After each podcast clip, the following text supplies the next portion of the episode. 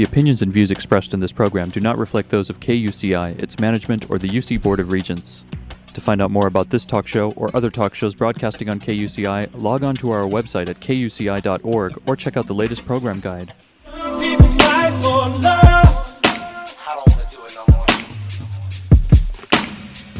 People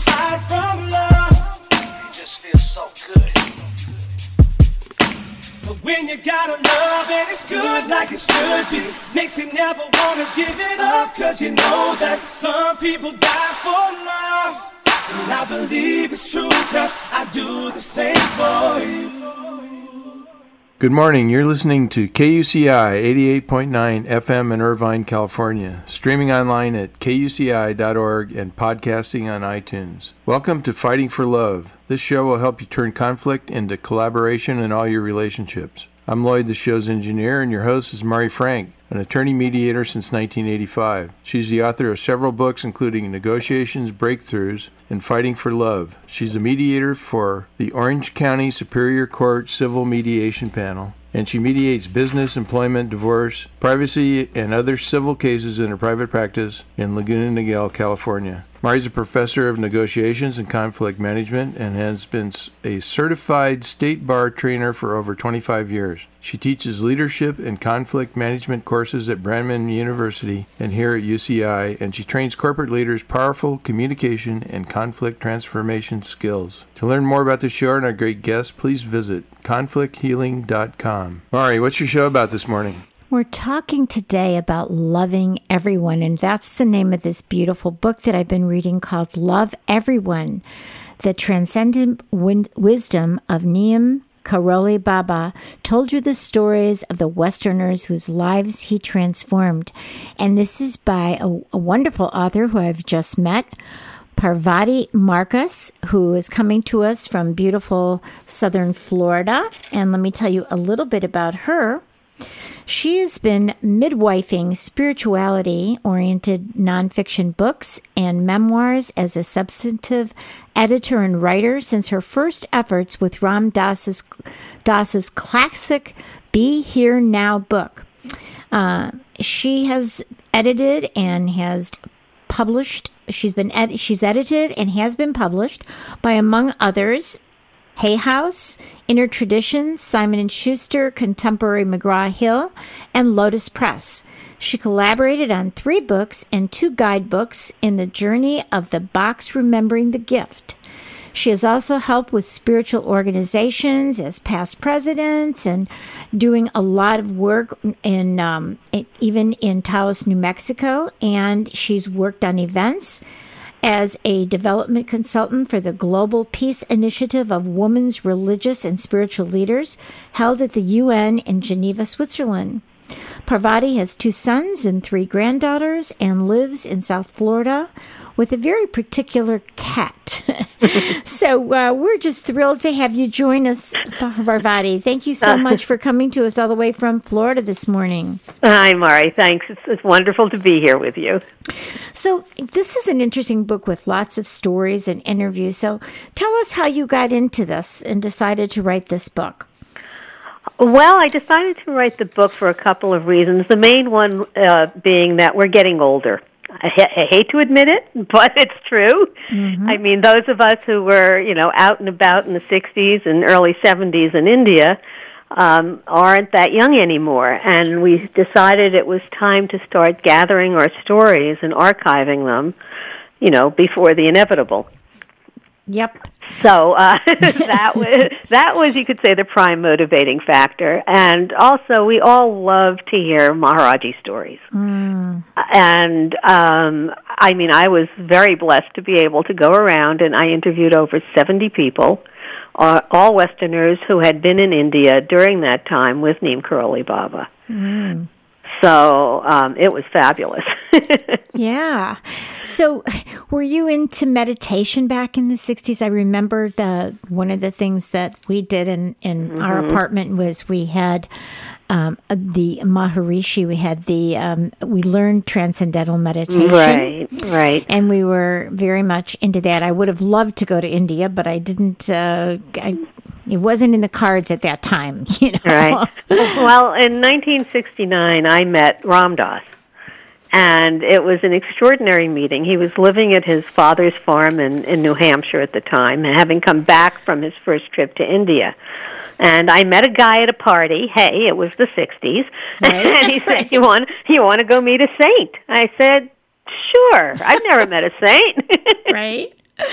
And uh, we we drove to uh, from Vermont down to New Hampshire and drove up the driveway. And Ram Dass was standing outside the house, wearing his white dress and his bare feet and his white beard and doing his mala, you know, round and round. And I looked at him and I saw light coming from him. And I uh, I hadn't dropped anything, I hadn't smoked anything, you know. and I saw light coming from him. And uh, I moved in the next day uh, to this small group of, of people that were sort of living on his father's farm for the summer and became his secretary very quickly. And uh, that was it. I was, uh, and I wanted to go and get what he had, where he had gone, and get what he had gotten. Right, right. and so I spent the next year and a half working to make enough money to go to India. So, what was your life like? Um, you know, but before you encountered Eastern philosophy, and and how how did that Um, really change? Well, I grew up in a totally non-religious household. I mean, uh, we were culturally Jewish. I mean, bagel. I thought bagels and lox in the New York Times was being Jewish. Right. and um, I, when I I had always wanted something, I was pulled to something more than that. I mean, I was sent to um, Sunday school briefly, but when I came home and I wanted my parents to start lighting candles, they pulled me out. Oh, you know? And uh in college i mean i was an english major and i read you know a gazillion things and i took courses in the bible because i wanted to learn about that and um i had an interest in it but i didn't really have a belief. Right. and then I um, was living with a group of early hippies on a farm in New Hampshire one summer uh, in 1969, actually. And somebody came around and put a little orange pill on everybody's plate after dinner, and um, and I had my first acid trip, and I went directly into the space of oneness and it was an extraordinary, extraordinary experience. And when I came down from that trip, somebody handed me the Tibetan Book of the Dead. Oh, yep. And I looked at that and I went, you know, my God, that's a manual for what I just went through. Mm-hmm. And uh, that started me. Yeah. You know, three weeks later, I met Ram Dass.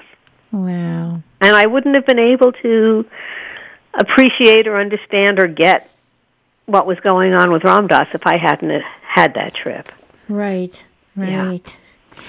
So then back- you you yeah. yeah. you you know that was an interesting time you know so different Mm-hmm. from the kids nowadays you know we all went through that I mean I can really relate to the the you know all that you experienced and what I experienced at that time that kind of awakening and that kind of um, searching for spirituality. Remember I mean even the Beatles were doing that. Remember they Mm-hmm. went through the same thing and this they were our contemporaries at the time a little bit older but basically they were the, that was what we were going through is searching. I remember the one of the books that I, I stayed up and read when I finished my finals, I guess my junior year was Siddhartha, right? Mm, yes, yes. so I mean that was Ah. the that was the mindset that we all had in searching and trying to find things, and it was a time that we were all looking for peace and looking for Right. um, some really important things. And I think our generation uh, really uh, still has that that that desire for the spirituality, and um, those of us who experience that. So, so tell us a little bit about that trip to to India. What about your culture shock? You know, people ask about that. The culture shock was coming back to the West. Uh, going to India, I, I felt like I had been there forever. I, I, especially once I got up north in India rather than down south, because they're sort of different. And um, I, I felt like I looked like them. I felt like I, I, I just, I felt like I fit right in. I did not have culture shock in India.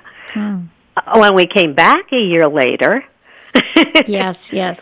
you know, I remember um, I, I I had left India at the same time as Ram Dass, and uh, uh, you know, about seven of us flew out together, and we landed in London on our way back, and.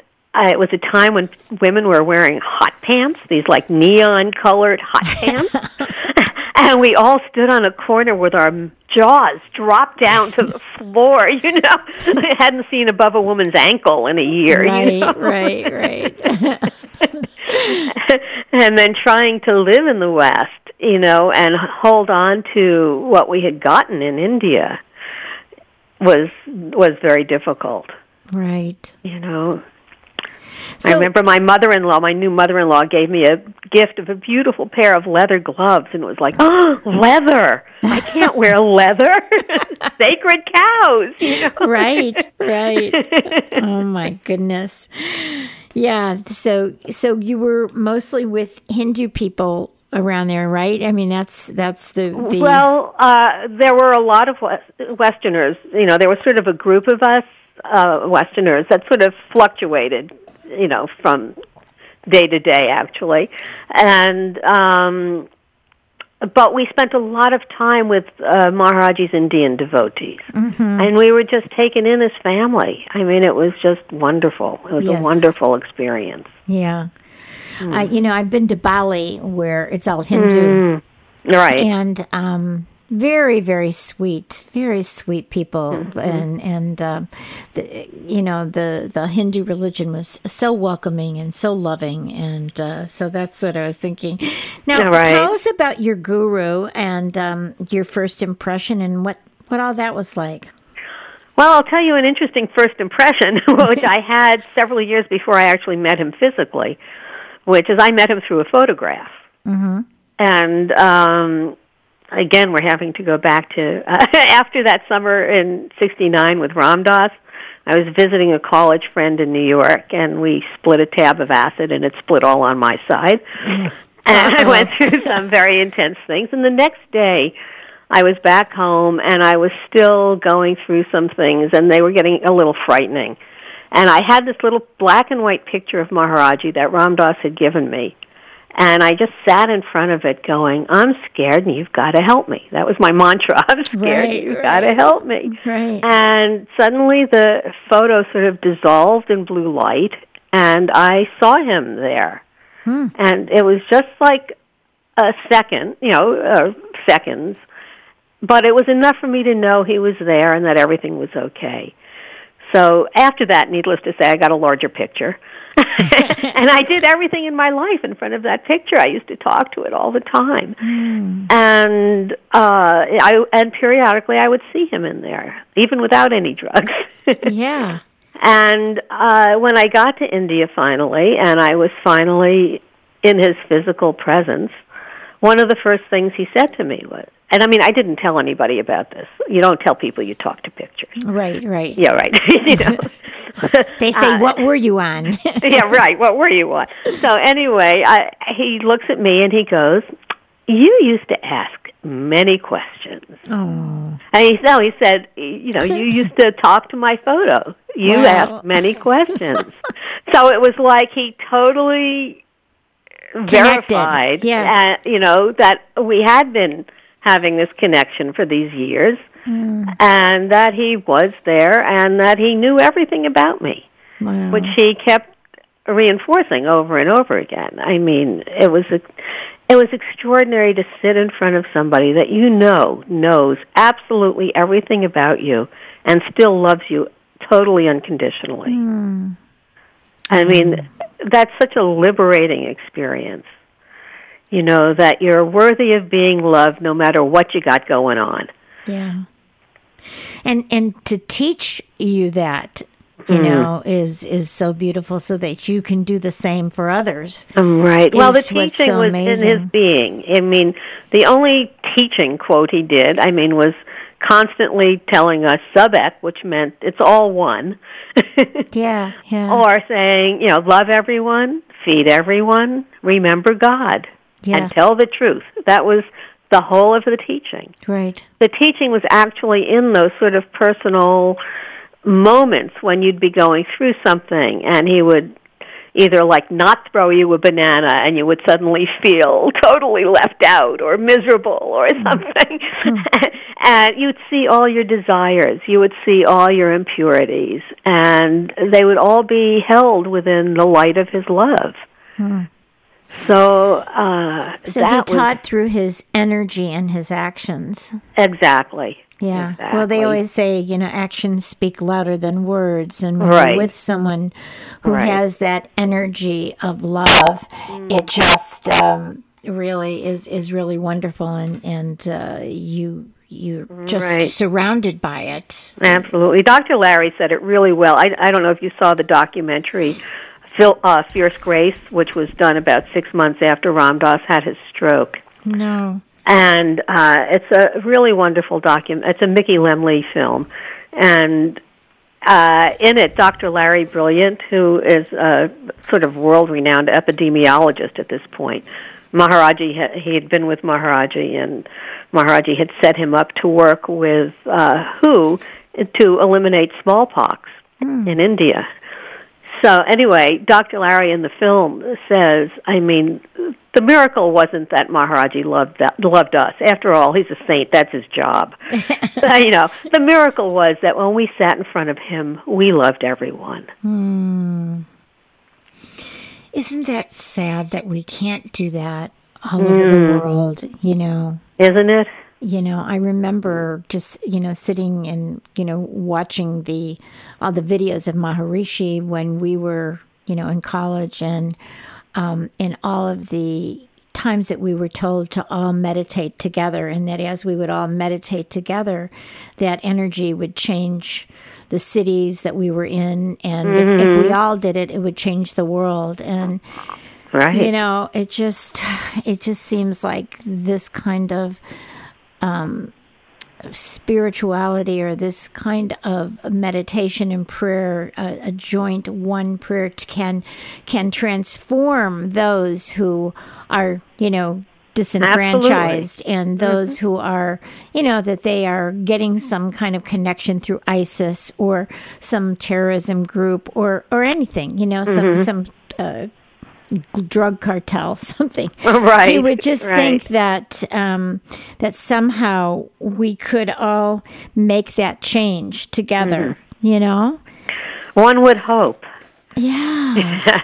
but I, I remember that. I remember sitting in meditation, and you know, I do this even with my prayer groups. We we say prayers about something, and then something wonderful happens. I don't know why Mm-hmm. we just can't all do this together. You know. Right. I thought the uh, Maharishi University, that's, where is it, in Utah? Uh, someplace, I remember. Yeah. Yeah. Yeah. That they were doing some sort of experiments like that. Yes, they were. Yeah. And even Harvard was doing that. So there have been experiments like that that really do show that the crime in a particular city goes down. So um, it's just a matter of educating and um, enlightening people to join in in that kind of of um, you know Right. energy. You know. Well, that was one of the things that I was really trying to show in the book was not only uh, what we all experienced when we were young and in India in the you know early 70s, but also what became of these people and how they took that and and brought it into the world. You know, like Mirabai Bush who started the Center for Contemplative Mind. You know, and is teaching lawyers and Monsanto how to meditate, you know. Right, and things like and Google. Right. Um, you know how each person took what we received, sort of the seed that was planted in us, and found their own way of doing it. Whether it was hospice work or prison work or you know working with the mentally insane, whatever it was, Right. Right. and and tries to bring that energy into each aspect of their life. Yes. Yes. So that feeling of being Mm-hmm. with the guru that you had, you know, um, how has that lasted through the years? Uh, totally. Although I wish some of the bliss would come back. Yeah, But, yeah. but the the bhav, uh, you know, which is the Hindu word for sort of the emotional feeling of something, Mm-hmm. And the bhav is one of devotion. Hmm.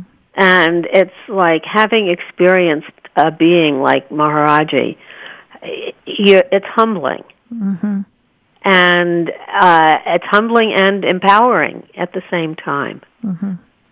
and uh it's a feeling that just hasn't gone away for all of us that were there and everyone I spoke to who you know these everybody's in their 60s and 70s at this point Right, right. you know and you know we've had 45 years since he's left his body and and yet it's still sort of the center of everybody's heart hmm. So do you all still communicate together? A lot of us do, you know, and even if we haven't communicated in years, when we get together, it's as if no time has passed whatsoever. Right, right. Mm-hmm. I'm sure you know that one. So um, you got a new name when, from, I the, from the guru, and um, Yes. and so w- tell us about that and what that new name means. Okay. Um, well, I went to India as Barbara Bach. Yeah. That was my name. And Barbara means the barbarian or the stranger. Huh. And then Maharaji gave me the name of Parvati. Parvati in the Hindu mythology is the wife of Lord Shiva. So I thought that was a pretty good upgrade. Yeah, I would Yeah, say. going from the barbarian or stranger to the wife of God. So that was a lot to live up to. a lot to live up to. But uh, what we fa- have found with with the names, with those of us who got names, because not everybody did, um, is that it it sort of gave you an ideal to look up to. Uh, an ideal to live up to, to learn that story, to see where you resonated with that that being's story, and to see what parts of it uh, you know, meant something to you and what you could work with. I mean, Parvati, in uh, before she got married to Lord Shiva, had to do a lot of austerity to get there. And I went, oh my, Is this my destiny? this is my destiny. but it was very, it, it was very interesting to read about her. It's, it was also a way that pulled all of us into the stories of Hinduism, of the deities. Yeah. yeah. And we all learned a whole lot because we had been named, you know, as part of that story. You know, I, I have to laugh because I've always named my dogs. Um, I have to, very significant names, and my previous golden retriever that passed on a couple years ago was we named him Rado, and Rado is a word, um, a Viking word. It's actually a Viking rune, and it means joyful oneness with the divine. Oh, wonderful. And he was like that. I swear from the, you know, from the moment we got him and we named him, he was that. Right. And then um, our new uh, puppy, who's now two years old, we named him Jupiter. Mm. And, um, you know, I was into Roman gods too, and and uh, we call him Jupy for short. But he does think that he is the king. He's the Lord of the Sea. There he, he is. really is. And um, boy, I'll tell you, he is uh, he is a little bit more strong minded than Rado was. Right. Well, a so you have to be name is- careful what you Right. name your child or your dog. yes. But getting a new name, just like getting a mantra from the guru, Yes. was a form of initiation. It was sort of like we're welded together. You Yeah, know, yeah. It, it's. um I mean, he used to say, you know, that once he grabbed hold of your hand, he never let go. Hmm. Beautiful. So, how, how did you reconcile what you learned in the East with living in the West? Oh, painfully. You know, it was hard. I mean, we tried, you know, we would do meditation courses and but then eventually you do have to like, you know, go to work and you have kids and you have you know, life. And um it, it's always well, first of all, we always did have each other and some way or another, you know, as sort of gadflies, you know, like if anybody was going too far off the deep end any, in any which way. Um, I did it basically through working on on books with people, uh, and basically working on spiritually oriented books. Right. And that's what kept me focused in that direction, you know, on working on people's memoirs, working on, I did a lot of work in alternative health and, you know, various aspects of very non-mainstream, let's put it that way. Mm-hmm. Right, right. um, and just trying to do the best you can. I mean, I love the Dalai Lama saying that his religion is kindness. right. Exactly. And, you know, the more we can be kind and we can love everyone in the sense of sort of seeing seeing the God in them, no matter who they are or what their religion or race or personality or their role is, Right, right, right. you know, then what else can we do? yeah. That, that's the most important thing we can do. in loving everyone and, and i love that i love that and i love the name of the book love everyone Mm. You know doesn't it really start with having to love ourselves first and isn't that not always so easy That's what that was the gift that we received being with Maharaji. Is that if he could love us, knowing absolutely everything about us. I mean, there's no secrets. Mm-hmm. You know, and um, if he can love us that way, that there's a part of us that has to acknowledge that perhaps we are lovable. right right you know, and no matter, you know, heaven knows we've all been through ups and downs in that realm. But at base, we did have that experience. Yeah, yeah. When I think about a lot of the great teachers and, and mm-hmm. the the great prophets and the great gurus, you know, really wanting us to recognize that we are one with God, right? Mm-hmm. And if and we we need to love that God within us, which is within everybody, right? Right. and that's that's um that's so sad that we have such disparity when in religions when really and truly we're all one you know it's all Right. one there is that one and so um that's well, you do it through working with conflict resolution. yes yes You know, it's um, it's the same thing. I mean, if each one recognizes the other as being a soul, then where's the conflict going to go? right right that we are really one and that We are really one. yeah yeah it's uh it's it's something Right. else. We have just a few more, a couple more minutes. Can you tell one of your favorite stories from the book of one of your favorite interviews? Oh my God, that's Just take one. We have about two minutes, so it's not a lot of time. All right. Oh my goodness. Uh, well, one of my favorite stories is uh, from a girl who was in London, and she met Maharaji on a bus in London. Uh, this old tramp got on the bus carrying a blanket under his arm. Maharaji always wore a plaid blanket. this guy was carrying it under his arm. And uh, within a very short period of time, she was just graduating from college. Uh, she had to finish her courses. The next day, somebody called her after she had this meeting on the bus with this Baba who then disappeared off the bus. and uh, she's then found herself in India very shortly thereafterwards. But it's a great story. I mean, it's like you can be anywhere and anything can happen. That's right. And it's just this di- divine timing, right? It's just, yeah, I mean, some people call it synchronicity, some Right. people call it, the, you know, this or that. Yeah.